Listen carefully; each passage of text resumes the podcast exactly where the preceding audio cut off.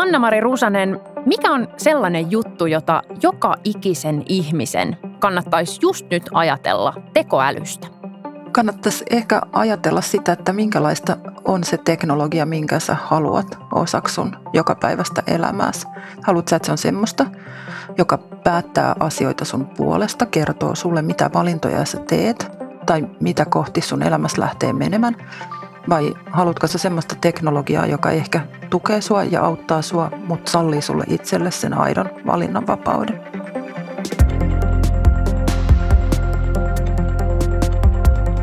Kuuntelet Helsingin yliopiston Uteliasmieli podcastia, joka puhuu tieteestä tunteella.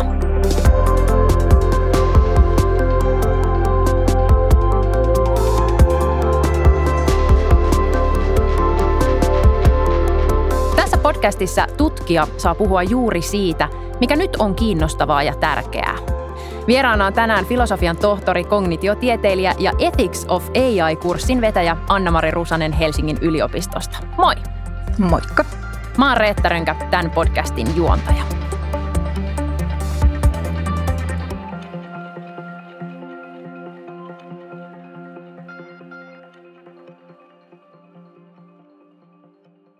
Anna-Mari, sun kanssa me puhutaan tänään siis siitä, miten algoritmien ja tekoälyn nopeassa kehityksessä tulisi pohtia myös niiden eettisyyttä ja etiikkaa. Tämän podcastin nimi on Utelias mieli. Millaiset asiat herättää sun uteliaisuuden? No mun uteliaisuuden herättää semmoiset asiat, joissa käsitteet on epäselviä ja ei ole ihan selvää se, että mikä se itse ongelma on. Et se on perinteisesti ollut se tavallaan tilanne, missä – mun alani edustajat eli filosofit on olleet niitä tahoja, jotka on olleet ikään kuin omalla työmaallaan. Sä oot siis kognitiotieteilijä ja filosofi. Mihin filosofia oikein tarvitaan tekoälytutkimuksessa? No tämä on tavallaan hirveän mielenkiintoinen kysymys. Että silloin alussa, kun tekoälyä lähdettiin ylipäänsä 1950-luvulla varsinaisesti kehittämään, niin filosofit oli silloin siellä jo mukana. Ja tavallaan se heidän tehtävänsä oli just jäsentää niitä semmoisia arkikäsitteitä, niin kuin ajattelu tai ongelmanratkaisu tai, tai tota, käsitteellinen ajattelu ja tämän tyyppiset. Ja nyt tietysti nämä samat asiat tekoälytutkimuksessa yhä edelleen on semmoisia niin kuin käsitteitä, joita ei tunneta eikä ihan tarkasti ymmärretä, että mitä me esimerkiksi ta- tarkoitetaan silloin, jos me sanotaan, että me haluttaisiin luoda koneita, jotka ajattelevat – niin mitä me nyt oikein silloin niitä sit niin kuin loppujen lopuksi haluttaisiin? Tämä on semmoista, niin kuin ei kenenkään tavallaan niin kuin luonnontieteilijän tai kokeellisen tutkimuksen tekijän tai tietojen käsittelytieteen aluetta, jos edelleen on niitä niin kuin aitoja käsitteellisiä ongelmia. Tämä on yksi puoli sitä, että miten filosofia tällä hetkellä siellä näkyy. Toinen puoli on sitten se, että, että nyt kun joku teknologia, niin kuin nyt tässä tapauksessa nämä älykkäät teknologiat, että kun on tullut mukaan tänne meidän yhteiskuntaan monella eri tavalla – ja tietysti mielessä jotenkin aika niin kuin vahvasti ravistellut sitä maailmaa, missä me eletään nyt viimeisen viiden, ehkä seitsemän vuoden aikana. Niin sitten on tavallaan jouduttu sellaiseen tilanteeseen, että huomataan, että nyt on tapahtunut isoja muutoksia ja me ei ihan tarkkaan ymmärretä sitä, että mikä, mitkä kaikki asiat on muuttuneet ja millä tavalla. Ja sitä kautta sitten herää se niin kuin toisen tyyppisen filosofian tarve, joka liittyy siis siihen, että jäsennetään nyt sit sitä yhteiskunnallista muutosta ja sitä niin kuin tavallaan ehkä jossain määrin niin kuin meidän arkipäiväiseen elämään liittyvää muutosta monella eri tasolla. Ja sitten tietysti on se niin kuin iso semmoinen näkymätön muutos, joka ei ehkä sitten siellä arkipäivän tasolla niin selkeästi näy. Mutta mä oon nyt muutaman vuoden ollut tuolla valtionhallinnossa keikalla töissä, lainassa valtiovarainministeriössä nimenomaan tekoälytutkimuksen asiantuntijana. Ja kun näkee sen sitten sieltä ikään kuin lainsäätäjien ja tavallaan niin kuin hallintoihmisten näkökulmasta sen niin kuin muutoksen semmoisen niin kuin hallinnollisen ylätason ja sen niin kuin hirveän monimutkaisen niin kuin järjestelmän, jolla esimerkiksi vaikka Suomen tapasta valtiota johdetaan. Ja se, että kuinka suuria ja valtavia ne muutokset on silloin, kun joku teknologia tulee ja ravistelee oikeastaan niitä kaikkia käytäntöjä, mitä on aikaisemmin ollut ja muuttaa sieltä semmoisia niin peruspalikoita, niin siellä on myös semmoinen niin tosi vaikeasti hahmotettava tavallaan niin kuin hallintoon ja organisaatioihin ja järjestelmiin liittyvä taso, joka on musta niin ihan siis järjettömän, järjettömän jotenkin niin kuin vaikeasti hahmotettava. Mutta siis mun näkemyksen mukaan filosofia tällä hetkellä tarvitaan teknologiatutkimuksessa, niin siellä itse tutkimuksessa, kuin nyt sitten myös näissä niin kuin oheis- ja sivuilmiöissä, joita, joita tota tähän teknologiseen muutokseen liittyy.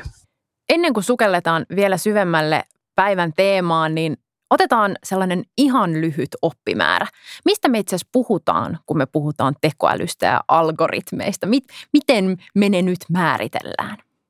No, algoritmi ihan lyhykäisyydessään tarkoittaa, siis se on tämmöinen niin toimintaohjesääntö. Se on matemaattinen käsite, jolla kuvataan sitä, että minkälaisilla säännöillä sä voit jonkun tietyn ongelman ratkaista. Ja lisäksi se algoritmi, ne säännöt itsessään oikeastaan määrittelee sitä, että mikä se ongelma on.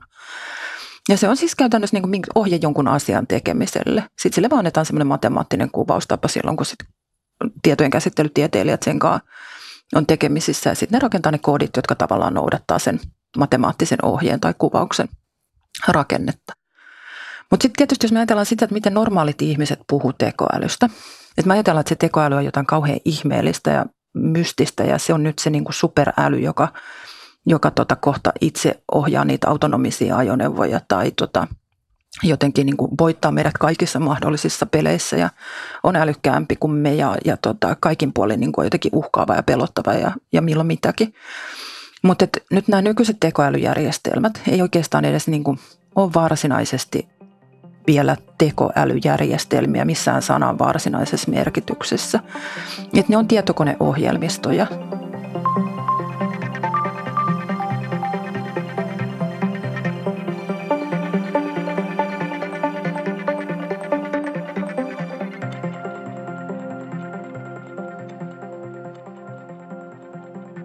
Tässä podcastissa tutkijat saavat valita keskustelun aiheen ja teeman. Ja Anna-Mari, sä haluat tänään puhua siitä, miten esimerkiksi tekoälyä kehittäessä pitäisi miettiä myös etiikkaa ja eettistä puolta.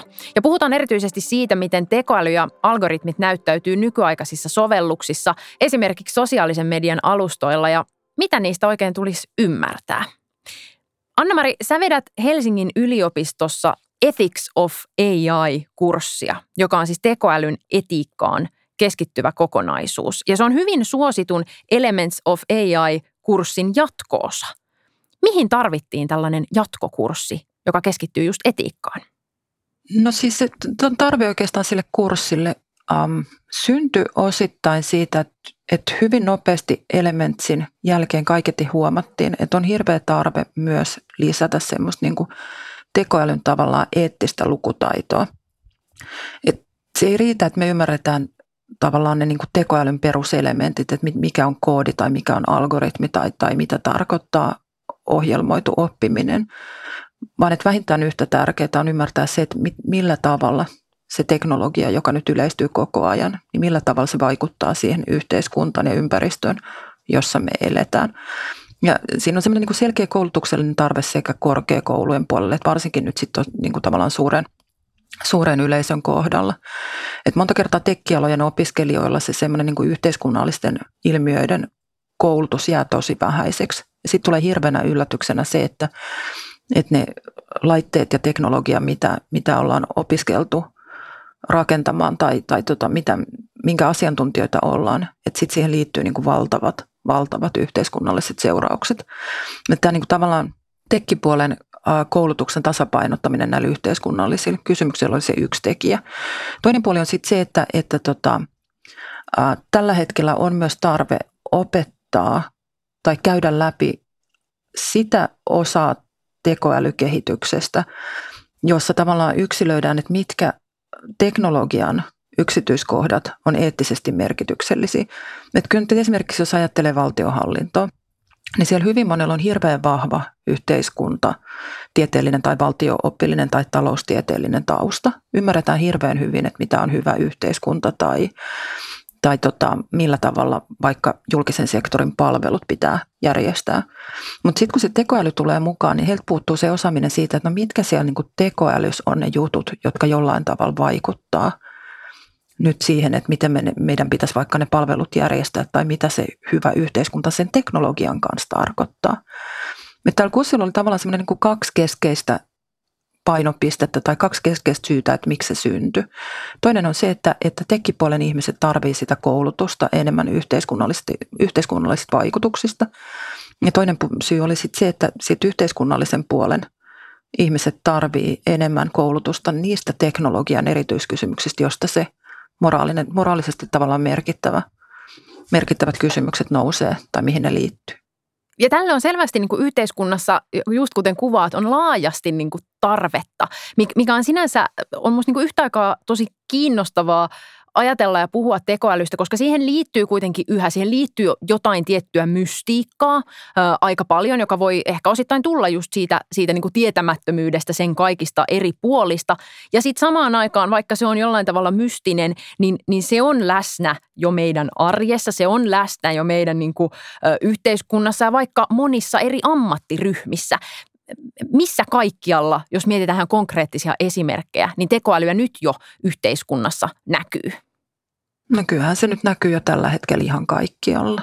Että se näkyy niin kuin käytännössä siis äh, syntymästä hautaan sillä akselilla. Et käytännössä niin kuin ihmisen elämän kaikki eri osa-alueet on enemmän tai vähemmän sidoksissa siihen teknologiaan. Joko sillä tavalla, että me ollaan se teknologian käyttäjiä, eli meillä on tietokoneita tai puhelimia tai, tai jotain muuta tämmöistä teknologiaa, joissa näitä algoritmeja hyödynnetään ihan suoraan. Tai sitten sillä tavalla, että me ollaan sen niiden teknologioiden käytön kohteita. Esimerkiksi sillä tavalla, että, että meidän vaikka asiakirjat Kelassa käsitellään ohjelmalla, joka hyödyntää jotain algoritmia tai koneoppimismallia tai, tai verottaja tekee verotuspäätökset automaattisesti tai, tai tota, jotakin meidän tietoja analysoidaan vaikka Helsingin kaupungin terveysjärjestelmissä sillä tavalla, että siellä pohjalla on jotain data-analytiikkaa tai, tai tota, jossain määrin nyt jotain koneoppimisalgoritmeja. No onko sun mielestä tekoälyn ymmärtäminen nyt sitten jo jonkinlainen jokamiestaito tai, tai osa yleissivistystä? Kyllä se niin kuin pikkuhiljaa niin teknologiakeskeisessä maassa kuin Suomi, niin, niin kuin tavallaan pitkälle teknologisoituneessa maassa kuin Suomi, niin kyllä se alkaa meillä olla.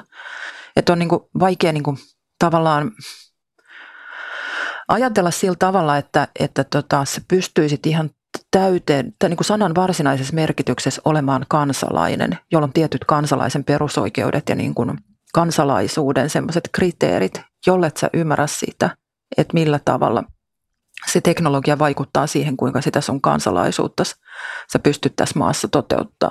Tietysti nyt kun maapallolla on kuitenkin aika suuret polarisaatio-ongelmat ja, ja näissä niin kuin pitkälle kehittyneissä länsimaissa se teknologian kehitys on aika paljon pidemmällä kuin monessa, monessa muussa muussa paikassa, niin, tai nyt vielä ole semmoinen, että voitaisiin sanoa, että kaikkialla maailmassa nyt se on niin kuin joka miehen, miehen niin kuin perustaito.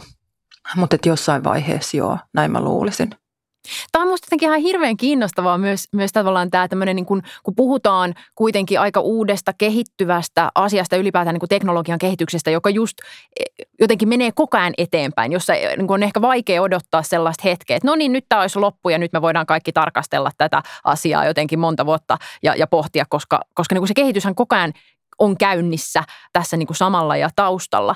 Ni, niin jotenkin tässä tilanteessa pohtia sitä, että että tavallaan missä menee sen tarvittavan tiedon raja? Ja, ja jotenkin, että mikä, mikä sun mielestä on just jotenkin semmoinen riittävä ymmärrys, joka niin kuin joka ikisellä jepellä ammattiryhmästä tai taustasta riippumatta pitäisi olla, jotta just voi olla tämmöinen niin kuin täyspainoinen kansalainen? Ja mikä taas on sellaista osaamista tai tietämystä tekoälystä, joka on erityisesti siihen perehtyneen asiantuntijan tavallaan alaa. Saat se kiinni, mitä mä haen? Niin kuin, että... Joo, joo, saan. Toi on hirveän hankala kysymys sen takia, että, että tota, jos mä vastaisin siihen vaikka sanomalla sillä tavalla, että no se on riittävä, että, että sä niin kuin jollain tavalla hahmotat, mitä se teknologia suhun vaikuttaa. Tai että se on riittävä ymmärrys, että sä suurin piirtein nyt hahmotat, että, että milloin sä oot sen teknologian herra tai milloin se, sä oot sen teknologian orja. Niin nämä on sitten sellaisia asioita, että sit todellisuudessa niiden osaaminen vaatiikin sitä hirvittävän syvällistä tietojen käsittelytieteellistä osaamista. Tämä on mun mielestä sellainen niin alue, jossa, joka ei ole vielä täysin selkeää, että, että tota, mikä tulee olemaan se niin kuin riittävä, riittävä. Se on ihan selvä asia, että, että niin kuin, voidaanko se olla kansalainen tulevaisuuden yhteiskunnassa, sun ei tarvitse itse osata koodata – eikä sun tarvitse olla tietojen käsittelytieteilijä. Mutta enemmänkin se menee niin päin, että mikä on se niin kuin minimitaso, jota valtion pitää esimerkiksi koulutuksen kautta, esimerkiksi peruskoulutuksessa tai myöhemmin jatko, jatko-opinnoissa ihmisille tulevaisuudessa tarjota. Et jos se on kansalaistaito, niin silloin tota jollain tasolla niin kuin valtion pitää pitää huoli siitä, että ihmiset pysyy kaikki kärryillä mukana, eikä niin päin, että, että tota, yksilöiden pitää jotenkin niin kuin kouluttaa itsestään jotain spesialisteja. Mutta siis minusta on kauhean hankala kysymys, siis osittain myös siksi, että se teknologia muuttuu koko ajan ja sovelluksia tulee koko ajan lisää ja jotenkin niin kuin se kenttä elää nyt niin vahvasti tällä hetkellä, että ihan niin kuin jotenkin tuntuu mahdottomalta sanoa, että no niin, että, että nyt tehdään semmoinen niin kuin tekoälyn opetussuunnitelma joka ikiselle kansalaiselle, että ei sitä oikein tällä hetkellä. Niin semmoinen, että hakataan se johonkin kivitauluun ja sitten se pysyy ikuisena. Niin just, kymmenen käskyä. Kyllä, niin. loppuelämämme ja Joo. tulevat sukupolvet.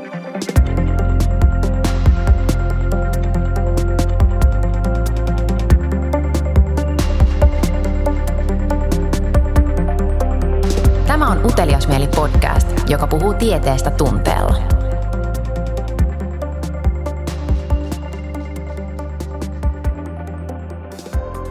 Tänään me puhutaan erityisesti eettisyydestä, mutta mitä oikeastaan tarkoittaa tekoälyn eettisyys ja kenen eettisyydestä me esimerkiksi silloin puhutaan? Siis puhutaanko me ihmisten eettisyydestä vai tietokoneohjelman eettisyydestä? Joutuu aloittaa sanomalla, että tämä on hirveän hankala kysymys, mutta siis ähm, lyhyesti me ei puhuta tietokoneiden eettisyydestä. Tällä hetkellä ne ei ole niin pitkälle kehittyneet, että se olisi mielekästä puhua siitä, että, että ne jotenkin niin kuin asettavat itsellensä moraalisia arvoja tai edes niin kuin jotenkin tietoisesti noudattaa niitä. Että se ei ole niin pitkällä. Mutta sitten kysymys on kyllä niin kuin ihmisten etiikasta, mutta sitten se niin kuin tähän asti kaikki on ihan sillä niin kuin helposti vastattavissa.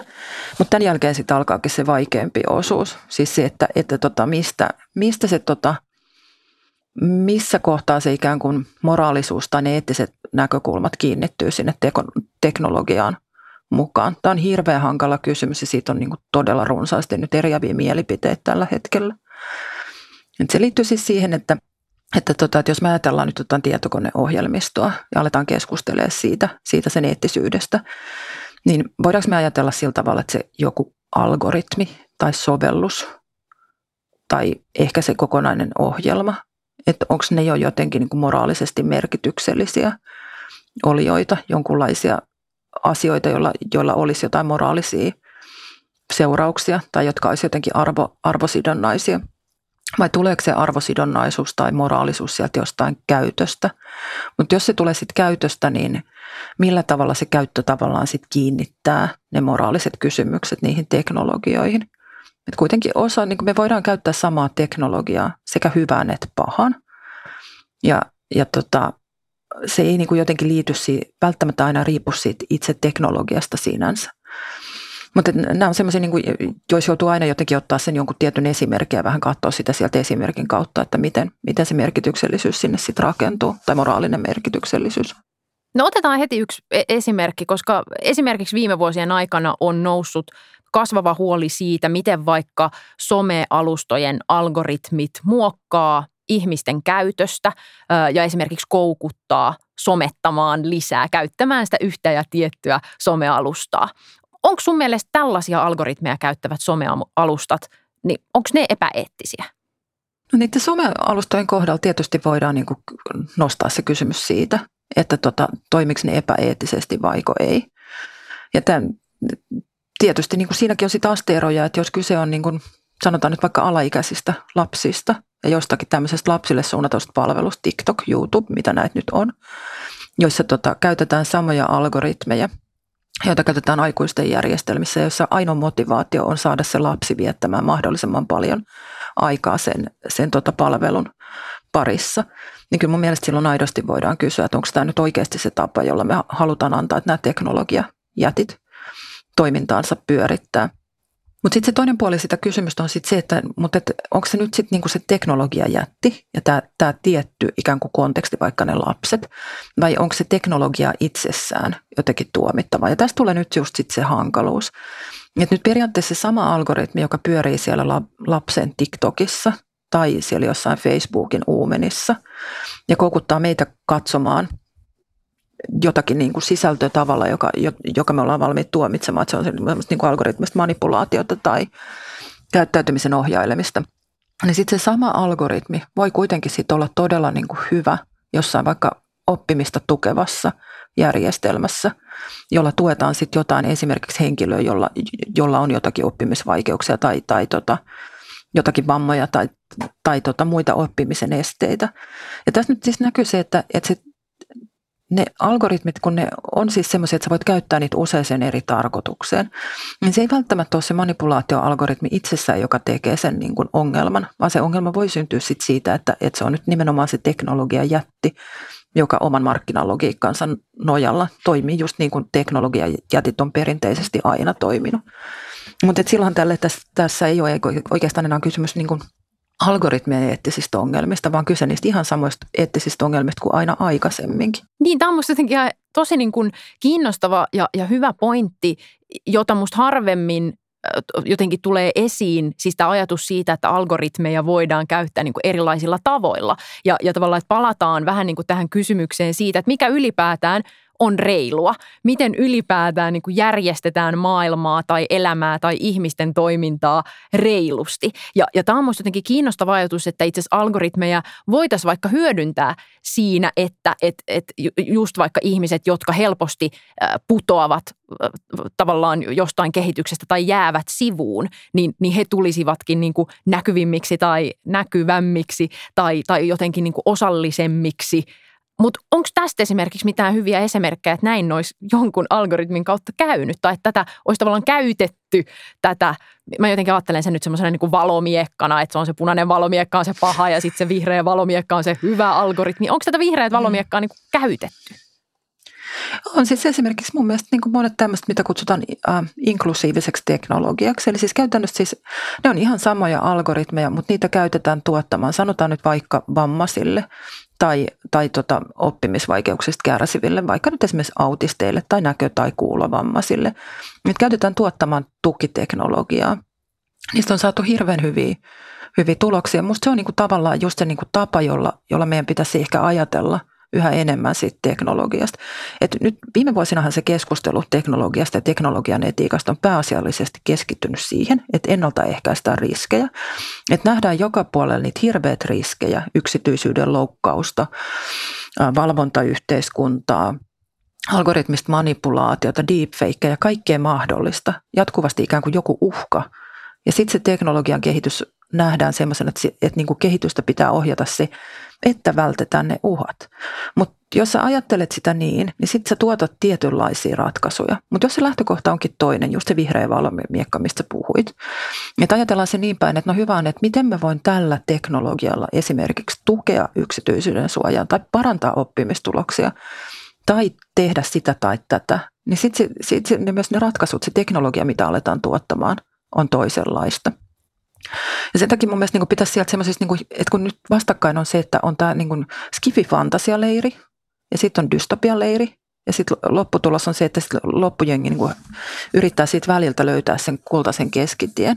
Mutta tämä on niin mun mielestä väärä freimaus, väärä viitekehys koko sille keskustelulle. Sen pitäisi mennä sinne suuntaan, että aletaan puhumaan siitä, että hyvä on, että meillä on nyt niin kuin, ollaan kehitetty tämmöisiä teknologioita, joiden avulla voitaisiin tehdä vaikka mitä – jos me otetaan se tietty arvopohjaisen teknologian kehityksen lähtökohdaksi ja lähdetään niin kuin hakemalla hakemaan sitä, että no, miten mä tällä esimerkiksi pystyisin saamaan jotain lisätietoa ilmastonmuutoksesta tai, tai tota, pandemioista tai köyhyysongelmasta tai, tai jotain sen tapasta. Eikä niin päin, että, ajat, että heti ollaan keskittymässä siihen, että, että tota, kuinka teknologian kehityksestä seuraa köyhyyttä tai, tai milloin mitäkin ongelmaa.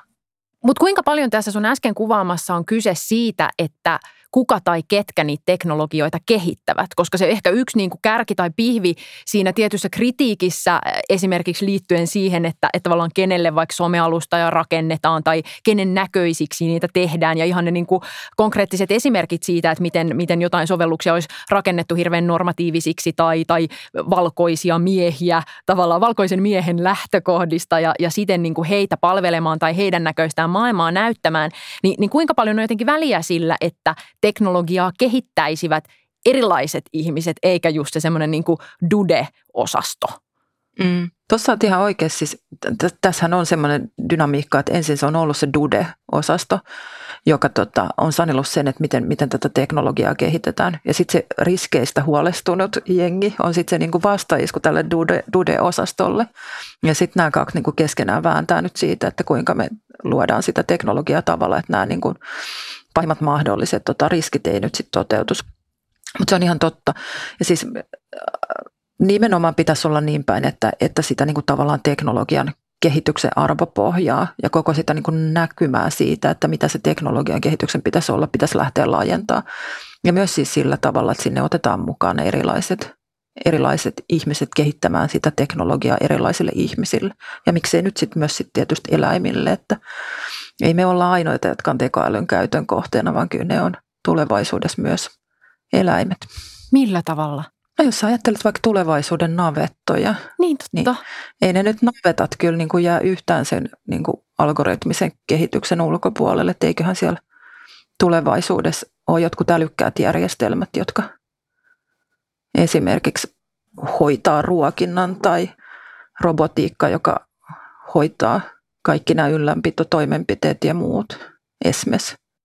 Ja sitä kautta taas tavallaan astumme vähän niin kuin uudelle niin kuin eettisen pohdinnan alueelle. Siis että Se tuntuu, vasta onkin. Että niin. näitähän vaan, niin kuin, näitähän vaan niin kuin tulee. No tätä mä just tarkoitan, että miten se, ne vaan aukeaa koko ajan lisää. Mutta siis, siis se on ihan selvä asia, että algoritmit ja tehomaatalous ja tehokalastus ja, ja tota, myös, sit, myös niin kuin tietysti positiivisuuden kautta ehkä mahdollisesti tulevaisuuden ruokatuotanto. Että kyllähän niitä nyt on jo niitä semmoisia koetiloja, joissa tota, ää, erilaisilla tota, tekoälyohjelmistoilla esimerkiksi mallinnetaan jotakin niin kuin parhaimpia mahdollisia kasvuolosuhteita ja tehdään tämmöisiä niin kuin älykkäitä viljely, viljelyteknologioita. Että kyllähän näitä on jo olemassa. Mutta siis tätä myös tarkoitan, että, että ei niin kuin, että ei se putkimies tai maanviljelijä tai edes maanviljelijä niin kuin lehmä ole enää sen niitä niin kuin algoritmien ulottumattomissa, kyllä ne on joka puolella. Mutta mitä sä ajattelet, onko tällaisten mahdollisesti eriarvoistavien tai normatiivisten algoritmien tai sovellusten rakentaminen, niin onko se tiedostettua vai tiedostamatonta? No, tämä on silleen hankala kysymys, että toki on varmasti esimerkkejä siis semmoisista algoritmeista, joiden kohdalla se on ihan tiedostettua. Mutta sitten on myös semmoisia niin rajatapauksia, joiden kohdalla se vinoutumat tai tämmöinen eriarvoistaminen on tiedostamatonta ja osittain myös niin kuin riippumatonta siitä itse algoritmin rakentamisesta. Että on tämmöisiä tilanteita, että, että tyyppiesimerkki on esimerkiksi kuvan tunnistusalgoritmi, joka alun perin sitä on kehitetty sitä varten, että tutkitaan vaikka tota, kysymystä siitä, että kuinka pienellä datamäärällä se pystyy vaikka tuottamaan toisen samantyyppisen kuvan. Ja nyt sitten tavallaan sivuilmiönä on syntynyt sellainen tilanne, että, että tota, vahingossa tai pelkästään se niin kuin tutkittavan ilmiön tavallaan siitä täysin riippumatta se, se tota, kuvan tunnistusjärjestelmä samalla myös tekee jonkun tämmöisen vinouman.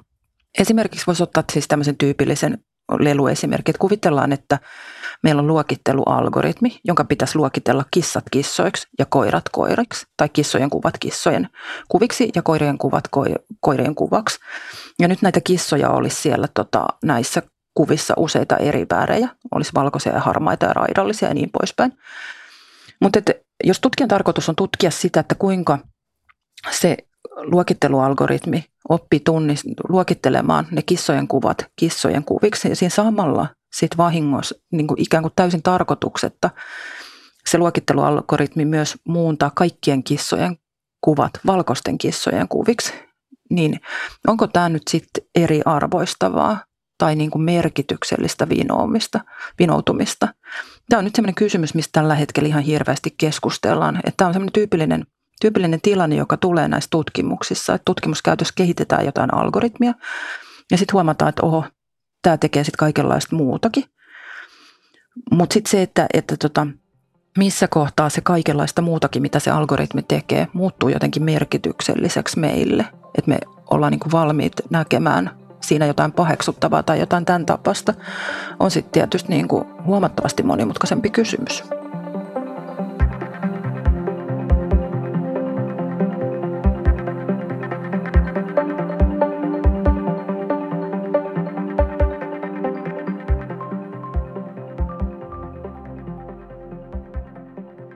Anna-Mari, miksi just nyt on ihana aika olla kognitiotieteilijä ja filosofi?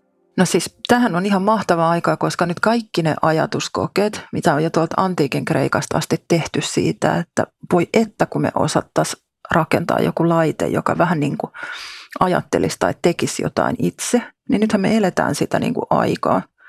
Että ne ajatuskokeet ja, ja tota, hienot visiot muuttuu vereksi ja lihaksi tai siis kone, niin kuin koneosiksi, muttereiksi ja ruuvin pätkiksi. Mutta silti, että jotenkin semmoiset niin klassiset hienot filosofian ajatuskokeet on, on muuttumassa insinöörien taidon näytteeksi, niin onhan se ihan järjettömän makeata elää tätä aikaa läpi. Mutta sitten myös se, että, että koko ajan syntyy sit niin paljon sitä niinku uutta, uutta tavallaan miettimisen aihetta. Entä miksi just nyt on ihan hirveän kamala aika olla kognitiotieteilijä ja filosofi? No kognitiotieteen asema on vähän hankala tällä hetkellä just nyt tieteiden, tieteiden ja tutkimuksen kentässä. Et se ei ole jotenkin niin kuin löytänyt semmoista niin kuin omaa tavallaan niin kuin tieteen alan statustaan sillä tavalla, mitä ehkä silloin 50 vuotta sitten, kun kognitiotiede lähti kehittymään, niin, niin kuin mitä silloin tavallaan toivottiin tai, tai oletettiin, että tapahtuisi. Ja kognitiotutkimuksen asema on monessa, monessa yliopistossa myös Suomessa vähän heiveröinen ja kaipaisi semmoista niin kuin, kaipaisi vähän enemmän niin sanotusti maata jalkojensa alle. Jos voisit nyt mennä kaljalle ihan kenen tahansa elävän tai kuolleen tutkijan kanssa, niin kenen kanssa menisit? Voi apua. Kenen kanssa, kenen kuolleen tutkijan kanssa mä menisin kaljalle? Tai elävän. Saa olla eläväkin. Tässä on ylipäätään se, että kenen kanssa nyt ylipäätään voisi just nyt mennä kaljalle. Se jo tuntuu mm. unelmalliselta. Mä haluaisin, siis no okei, Mä, mä valitsen nyt tämän kuolleen tutkijan. Ehkä Leibniz, joka 1700-luvulla hän visioi sitä, että olisi tämmöinen universaali yleinen laskukone. Niin kyllä niin kuin, olisihan se makeata, jos niin kuin Leibnizin voisi vois tuota, tuoda tänne ja kysyä, että, että ootko sä nyt niin kuin tyytyväinen, että oliko tämä, se, oliko tämä se, mitä sä nyt halusit, että nytkö, nytkö on hyvin nämä asiat. Että kyllä, kyllä mä niin kuin haluaisin tästä tämmöistä niin kuin tuotekehittelyvastuuta kysyä Leibnizilta. Joisitteko kaljaa? Ei, en kumpikaan, minä tai Leibniz juoda kaljaa herran tähden. Mitä te sitten joisitte? Mm. Mitäköhän me nyt sitten juotas? En mä tiedä, mutta ei kaljaa, on aivan liian proosallista. Ehkä jotain italialaista punaviini. Jos mä haluaisin nyt olla trendin aallonharjalla kognitiotieteilijöiden piireissä, niin mikä olisi semmoinen hypesana tai muotitermi, jota mun kannattaisi nyt käyttää, jotta vaikuttaisin fiksulta. Ja... Sun pitäisi puhua tuota prediktiivisesta prosessoinnista. Okei, prediktiivinen prosessointi, mitä se tarkoittaa? Joo. Siis se on tämmöinen Bayesiläinen todennäköisyysmatematiikkaan perustuva malli siitä, että kuinka aivot ennustaa tai mikä tahansa tiedonkäsittelyjärjestelmä ennustaa tapahtumia minimoimalla niin sanottua arviointivirhettä. Se on semmoinen niin sitten sä oot tosi inessä, jos, jos se prediktiivinen prosessointi tulee oikeassa kohdassa. Joo. Pitää lähteä droppailemaan. Anna-Mari Rusanen, kiitos kun olit vieraana Utelias Mieli-podcastissa. niin, kiitos. Kuuntelit Utelias Mieli-podcastia. Löydät sen Apple-podcasteista, Spotifysta ja SoundCloudista.